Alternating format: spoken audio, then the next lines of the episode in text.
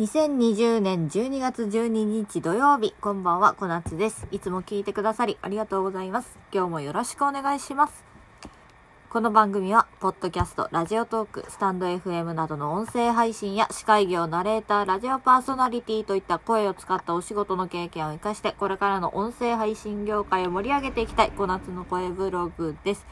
今日なんとですね、これ、音聞こえるかな？あの、スライムを作りました。あの、前ね、スターえっ、と、スライムの作る動画にハマってるっていう話をね、したかなと思うんですけれども、ついにね、私、スライムを作っております。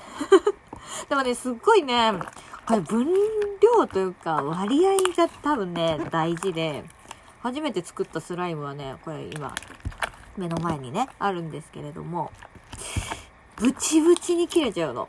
ちゃんとスライムにはなってるし、これはこれでね、うん、ゆっくりこう、伸ばせば伸びるんだけど、すっごいね、ブチブチでね、そうなんか、柔らかさはまあまあいいんだけど、なんか、うん、ブチブチ言っちゃうんですよね。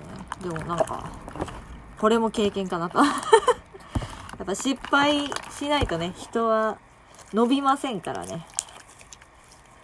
と手につかない感じで、伸びるスライムがいいんだけどなちょっと割合ですかね、これは。もうね、大人になって何やってるんだと思うんですけどね。でも大人だからこそ、こう、できる遊びのような気がしますね。うん。これね、もう、音声配信だから何にも伝わんないんだけど、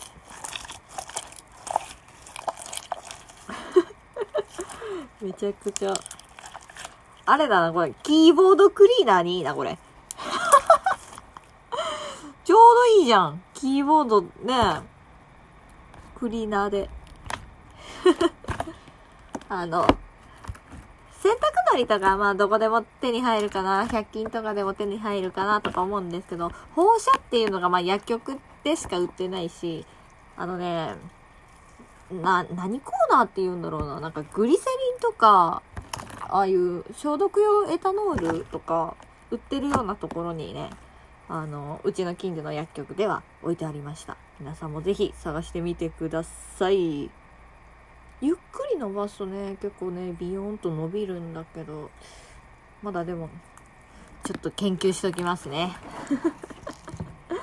はい、この番組は、無料音声配信アプリ、ラジオトークより、各種ポッドキャストでもお聞きいただけます。サブスクリプション登録、購読、フォローお願いいたします。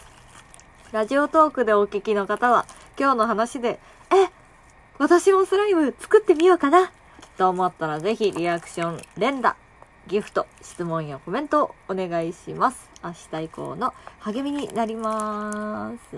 今日私は今からですね、昨日の放送でもちらっと言ったかな、オンライン忘年会をですね、これから行うところでございます。超楽しみ。あの、絡んではいるけど、その、LINE とか Twitter とかで。おしゃべりするのがね、ちょっと久々だなと思って。